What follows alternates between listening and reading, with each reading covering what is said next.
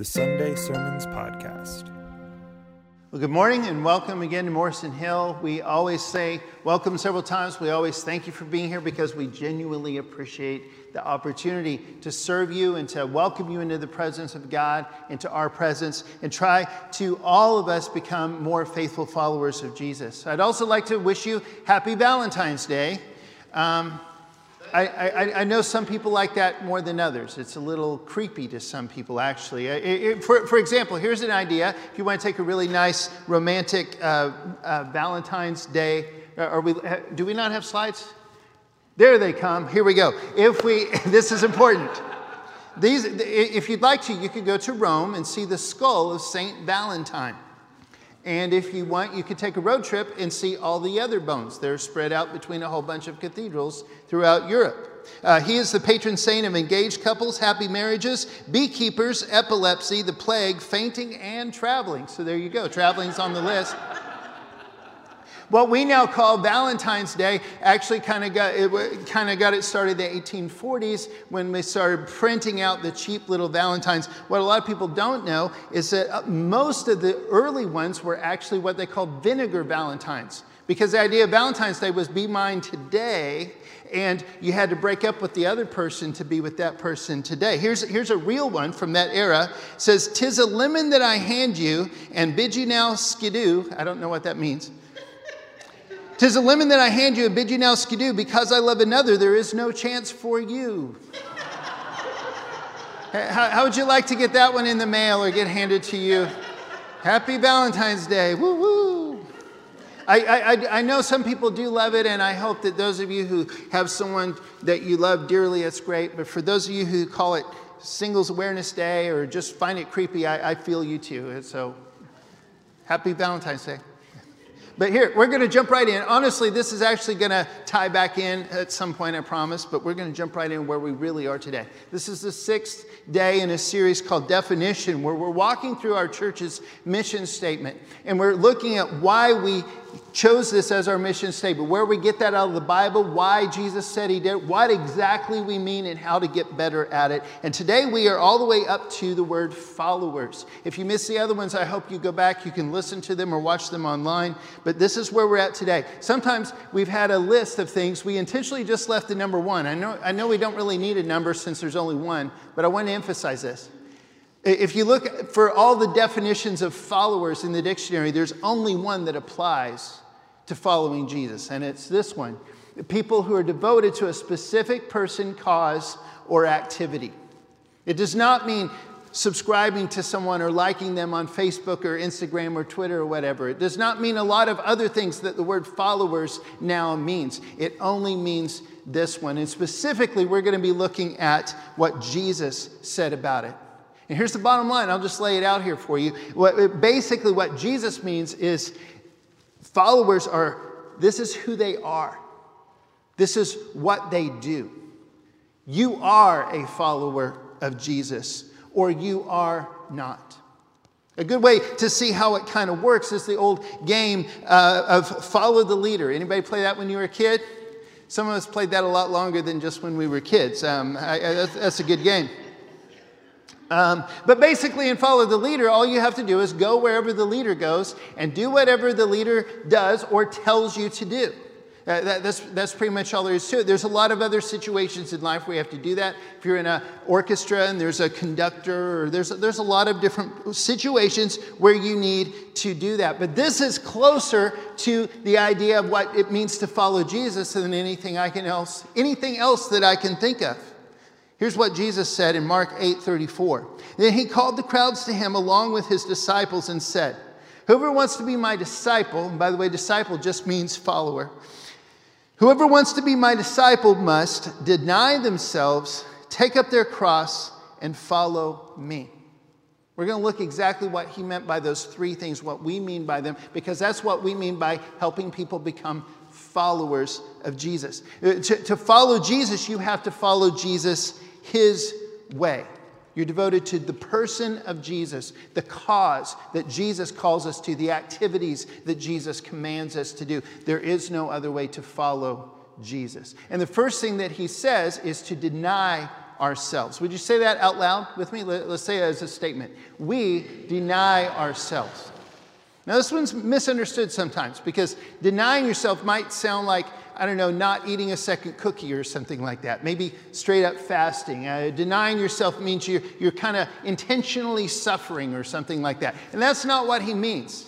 What he means is we trade whatever competes for our loyalty to him for whatever deepens our relationship with him. We trade every other possible love or loyalty for our loyalty to Jesus. He comes first. We deny our own stubborn hearts. We deny any other false counterfeit god there may be. We invest everything in the kingdom of heaven. To deny yourself is to say that Jesus is the only thing that matters to you more than anything else. This is consistent. This is how Jesus called people every time. Here's one example from Mark chapter one, him calling his disciples, four of them at least. As Jesus walked beside the Sea of Galilee, he saw Simon and his brother Andrew casting a net into the lake, for they were fishermen.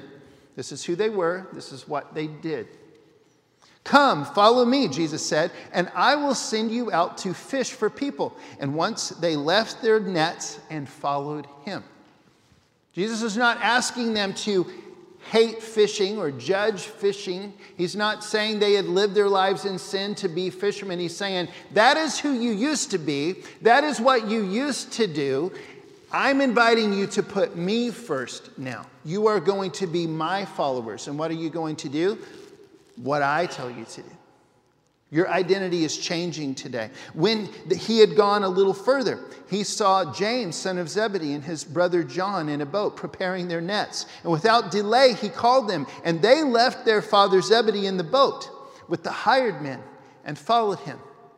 Again, the point is not that he's, they're rejecting fishing as an industry. They're rejecting their father, rejecting their former employees. That's not the point. The point is, that is who you used to be. That is what your life used to be about. This is what you used to do. I'm asking you to follow me instead. To deny yourself is to reject just any other things that are going to compete with loyalty to God. As with all the really big ideas in the New Testament, there's some sort of foreshadowing in the Old Testament. This one's very, very clear. In the Ten Commandments, four of them have to do with putting God first. The other six have to do with expressing that by loving your neighbor as yourself. But in those four, they're, they're intentionally redundant. It's God saying, I am your only God. You can't have any other God. I, I'm the only one. You can't make idols. You can only worship me. You, I need a special day. I need a special... Do you follow me? Does this sound familiar? He's very serious about this. I am the only one. You follow me. And one of the ones that's most often misunderstood is the command to not take his name in vain. Now, I, I want to say out loud, I've said this before, you might have heard me, I, I think it's worth repeating. Please do not misuse God's name, as in using his name or the name of Jesus as some sort of an expletive.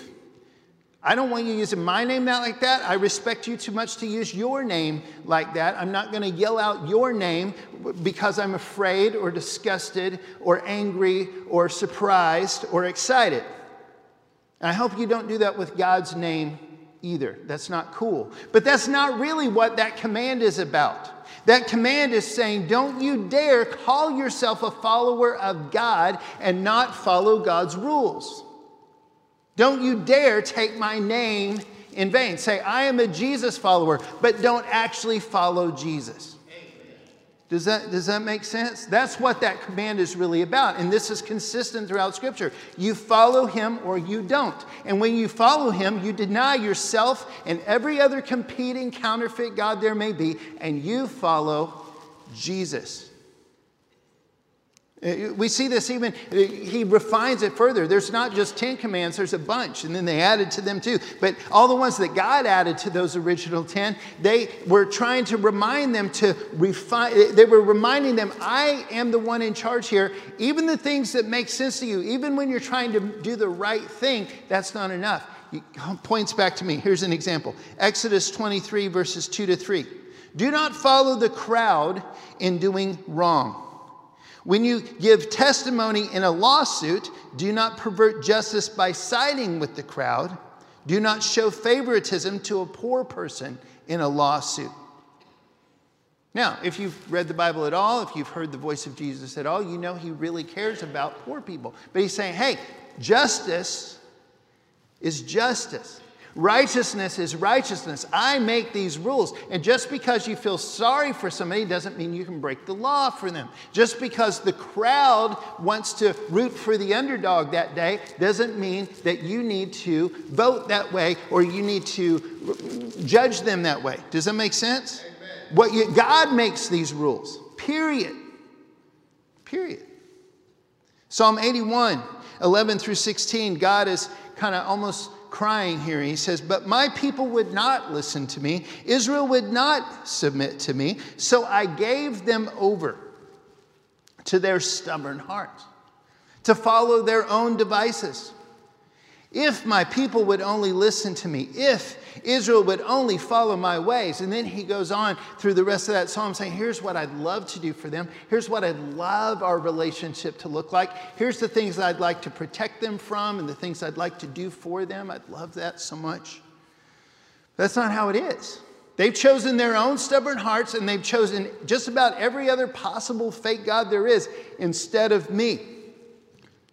So because you love another, I bid you now skidoo. I told you that it'd come back around. See, see, God doesn't reject us just because he wants to be with somebody else. He, but, but there is this thing in Scripture. I, I know it can be controversial. There's this other reason we, we don't have, but I want you to see this. This is something that's in Scripture several times where he's warning us. There is something that happens. In the, in the New Testament, in Romans chapter one, Paul talks about this slippery slope that starts with we put God first and we worship him as God, the creator, the one who makes all the rules. But then we start doubting a few things or we start doing a few, and it slides all the way down until he finally gives us over to our own stubbornness and our own sin. And eventually we can reach this point where what we used to be, what used to be condemned by God is the very thing that we say, no, this is what I do. This is who I am. I approve of people who do this, and I do this myself. And if God says otherwise, too bad for God. This is a process that you see in Scripture. Romans one, go look it up, read the whole thing if you want. But in the middle, again, it's the same phrases in the Old Testament. Because of this, God gave them over. Although they know God's righteous decree that those who do such things deserve death, they not only continue to do those very things, but also approve of those who practice them. We absolutely must not allow ourselves to go down that slippery slope. To follow Jesus is to deny ourselves, our own ideas, our own feelings, our own whatever else, all the things that we don't understand or like about God.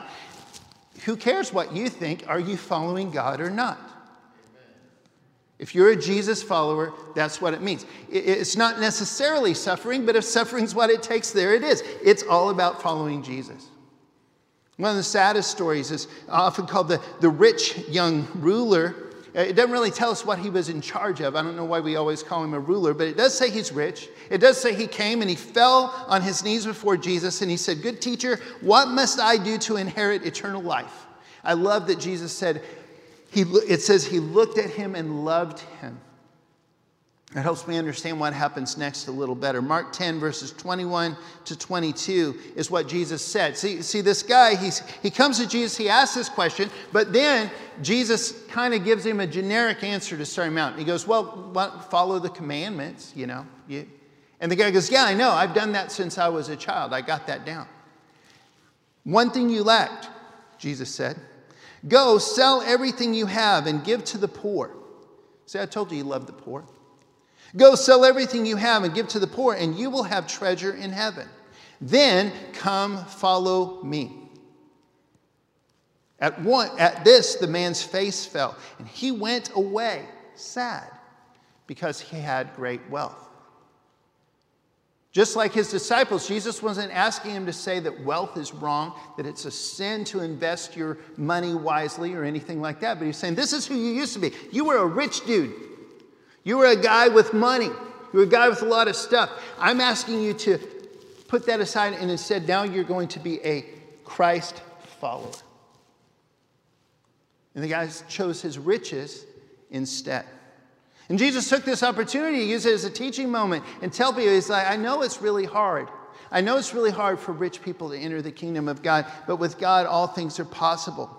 And Peter says, hey, we gave up a lot for you. Peter's always kind of jumping in. What about us? What about us? Truly, I tell you, Jesus replied, no one who has left home or brothers or sisters or mother or father or children or fields for me in the gospel will fail to receive a hundred times as much in this present age. Homes, brothers, sisters, mothers, children, and fields, along with persecutions, and in the age to come, eternal life. Once again, to follow Jesus, we reject everything but Jesus. It's not that we hate it. It's not that we, we, we, we judge it or judge those people or hate those people. It's Jesus comes first, period. Second thing he says we have to do is to take up our crosses. Now, this one's very often misunderstood. How many have ever heard somebody say, that's just my cross to bear, I guess? Have you ever heard somebody say something like that? And usually it's something like, you know, my, my coffee is cold. I guess that's just my cross to bear. Or I just have an old car. I guess that's my cross to bear.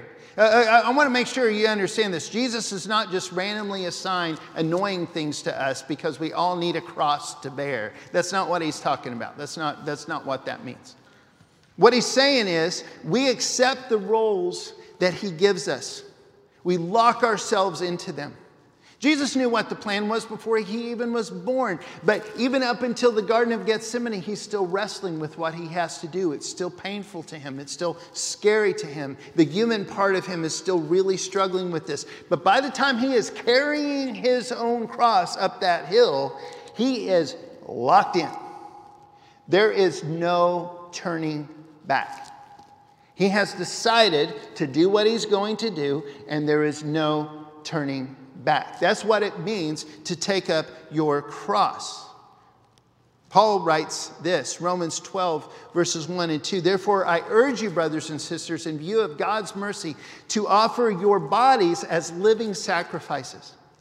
This is your spiritual act of worship. Do not be conformed any longer to the pattern of this dark world, but be transformed by the renewing of your minds. And then you will be able to test and approve what God's will is, what his good, perfect, and pleasing will is.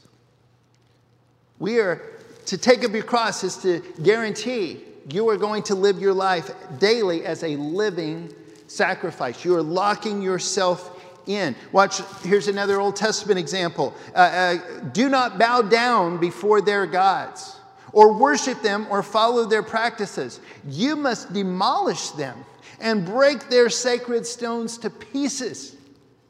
You don't even leave the pieces of the idol and the stones they sat on. You, you destroy the whole thing. A couple weeks ago, I shared the story of Elijah calling Elisha. And Elisha, to go follow Elijah, he destroys his plow and kills his oxen and cooks his oxen on the wood from his plow and feeds his friends and family and walks away. That's what it looks like to take up your cross and follow Jesus. You burn the bridges. You, you, you lock yourself into this. You, you, take, you get rid of all the escape routes. You're done. And Jesus expects this kind of extreme loyalty because he knows, listen, he knows that all the other paths lead to places we don't really want to go. We think we want to go there. They look pretty stinking good the first couple steps down that path. But we know he knows better. In Proverbs chapter seven, there's an extended metaphor about the dangers of sex outside of marriage. The guy is looking out a window and he sees this young single guy being seduced by a married woman. And he says, all at once he followed her, like an ox going to the slaughter, like a deer stepping into a noose. That's not what the young guy thought was happening. You know what I'm saying? He thought it was a pretty good day. And maybe it was a good day, but Jesus knows what was going on on the rest of that path. He knew where that path was going to take him. Does this make sense? You see what I'm saying? And so when Jesus is asking our extreme loyalty, you just follow me. You go where I say. You don't go where I say don't go. He's, he's doing that out of love. And it's important that we remember that, because he says some pretty scary and weird things sometimes. If we understand that it's always going to be out of love, it makes a little bit more sense. For example, Matthew ten thirty-four. Do not suppose that I have come to bring peace to the earth. I did not come to bring peace, but a sword. Once again, if you've read your Bible at all, if you've listened to the voice of Jesus in any way at all, you know that he's all about peace. But if you pay attention, he says, I want to give you a peace that the world cannot give. The peace that I give you is a peace the world cannot give. And that's part of what he's saying here, is I can't give you the kind of peace that the world wants to have, because that's not real peace. It doesn't work. One of the things that's been incredibly heartbreaking to me and countless others over this past year has been all the tension between so many different groups, including racial tension. It's been heartbreaking to see all this stuff happen, but it hadn't been, that's not the first year that that's happened. That's been going on for a long time. How many of you guys remember the Rodney King thing back in nineteen ninety-two? You remember that? Unlike George Floyd and a few other people, he actually lived through that experience and got to go on T V. And this is basically what he said. Can we all get along? Can we get along? And it helped in the moment, I think, a little bit, kind of shut down some of the riots. But hear me on this. I think Jesus saying what he's saying here, he would have said, no, no, you can't just get along. That's not the kind of peace that I'm trying to give you. If you primarily identify yourself as a white person, a black person, an uh, Asian person, a Latino person, a Democrat, a Republican, or whatever else, this is who I am. This is what I do. But I do try to get along with everybody. That's not peace.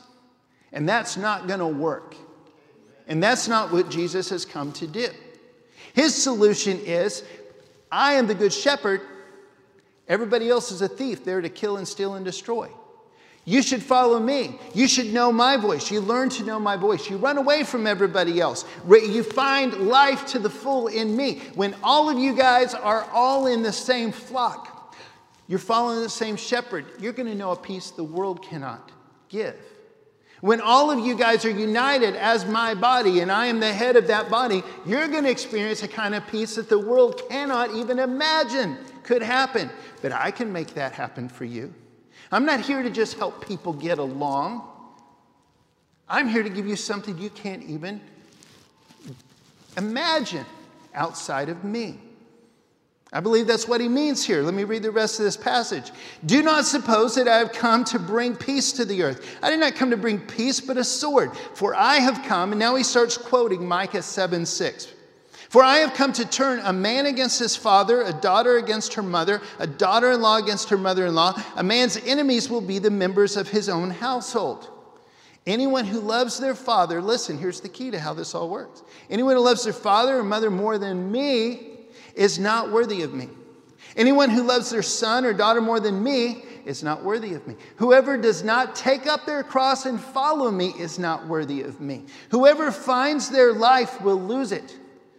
But whoever loses their life for my sake will find it. In other words, if you identify yourself as something else primarily and try to fit Jesus into that, it's not going to work. You can't find life that way. You identify yourself as a Christ follower, and everything else you can that he allows you to, to fit in that box, that's, a, that's where that could fit in. Now if you, I don't mean to depress anybody. I'm just telling the truth. And, and Jesus did this kind of stuff. He said this kind of stuff all the time. People were constantly turning away from him. John chapter six, uh, Jesus starts talking about his flesh being real food and his blood being real drink. And you have to eat his flesh and drink his blood. And he didn't, he didn't say out loud, well, of course I'm not talking about cannibalism. Think, people, think. He didn't say that. And so a lot of people just left. They, just, they, were, just, they were like, this is gross. I don't have time to listen. This is nasty. And they just leave.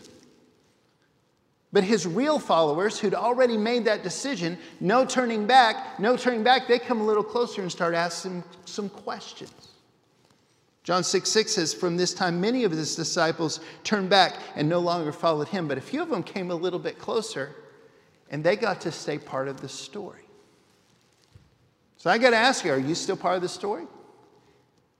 Maybe, maybe you knew everything I've already told. I told you this morning, maybe you already knew all of that, but are you still wanting to follow Jesus? Knowing it means you've got to deny yourself, take up your cross.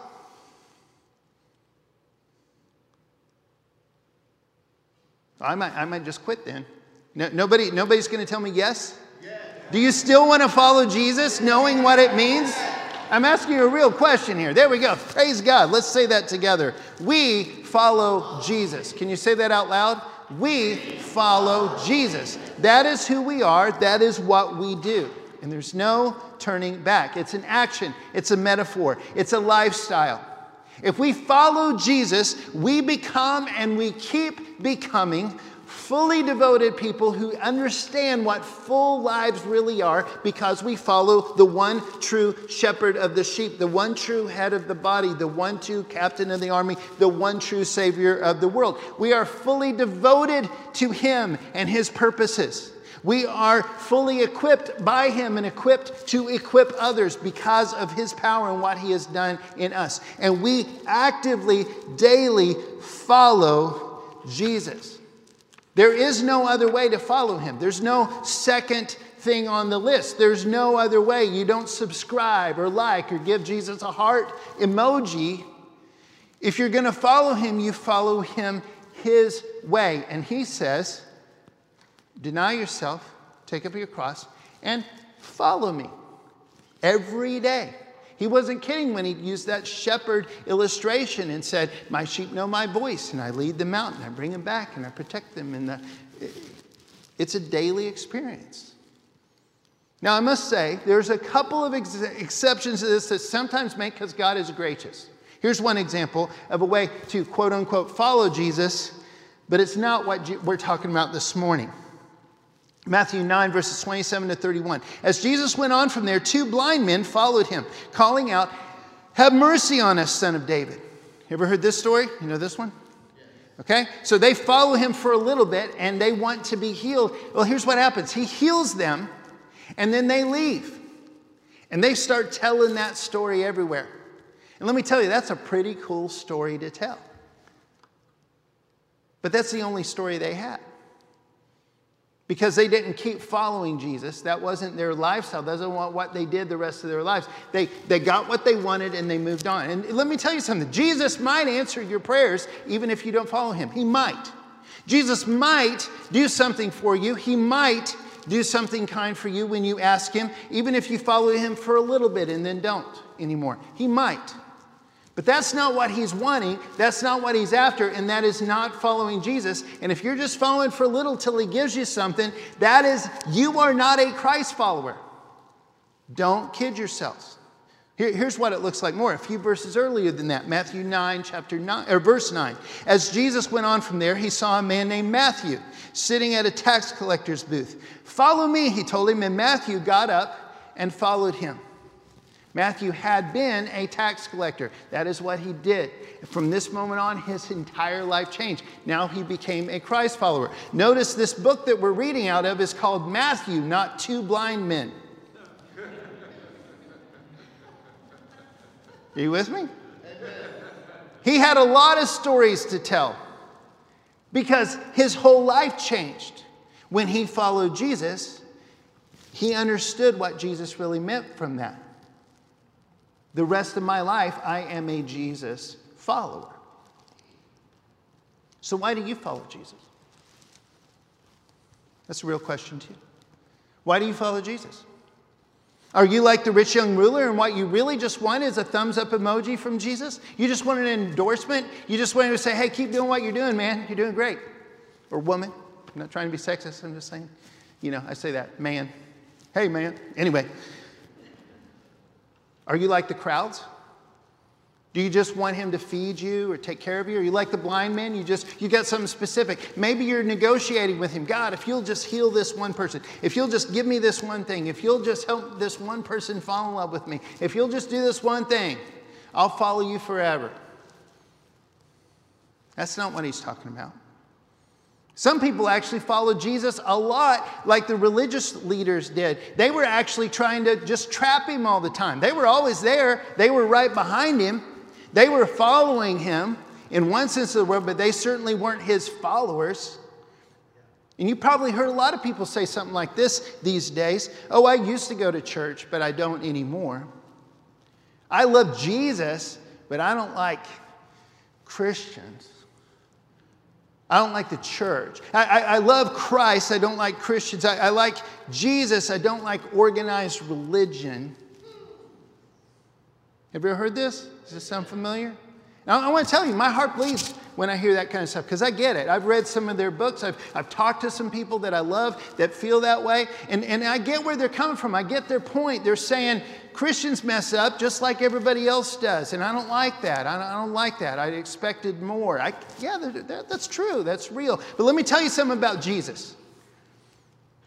You can't love Jesus and not love his people. That's how he set it up. When you follow Jesus, that's no justification for anything wrong Christians do. Don't, don't misunderstand me on that. Christians need to straighten up and get stuff fixed. If there's something wrong Christians are doing, they need to stop. If there's something good they should be doing, they need to get on it because they're Christ followers. But you can't love the shepherd and not love the sheep that he lays his life down for. You can't love the head of the body and not love the rest of the body. You can't love the bridegroom and not love the bride. They go together. And Jesus set it up for his followers to follow him together. You can't follow the teachings of Jesus without people to do it with. You can't love one another like you love yourself unless there's somebody else to love. Are you with me? You can't separate those two because we don't follow Jesus the way we, he doesn't want fans. He doesn't want somebody who likes him on Twitter. He wants you to follow him. And he says, treat my people well. He says, worship and serve and give and all the other things we do together. Devote yourself not only to my teaching, but to fellowship. Are you with me? It's all of it. There's no other way to follow him because this is how he set it up. We follow Jesus. We're devoted to the person, the cause, the activities of Jesus. Let me tell you something. It takes a lot of time. There's a reason that it's called a walk. The reason it's called a relationship. And some of you I know have been following Jesus for a long time. I, I look around and a lot of you guys I know, you've been following him for a long time. This is not brand new information. You surrendered one hundred percent to him a long time ago. But let me tell you, just like if you're on a long journey like this, if you're following somebody, there's always going to be a next thing. Are you with me? There's going to be a next curve around to go around, a next hill to go over, next valley to go through. You need to be thinking about what is the next thing Jesus is leading you to or through. You need to be listening for his voice. If you already know his voice, fantastic. But this morning, you need to be asking him, what are you asking me to do next? Where are you leading me next? And you need to be surrendering to follow him there. And all the rest of you, if there's anybody here today that's never one hundred percent surrendered to Jesus, don't misunderstand me here. I'm not trying to be creepy, but I, I want you to hear this. Jesus doesn't want you to be his Valentine. He's not asking you to the prom. He doesn't want one day. He wants to marry you. Do you understand what I'm saying? He wants you forever. This is a lifetime thing.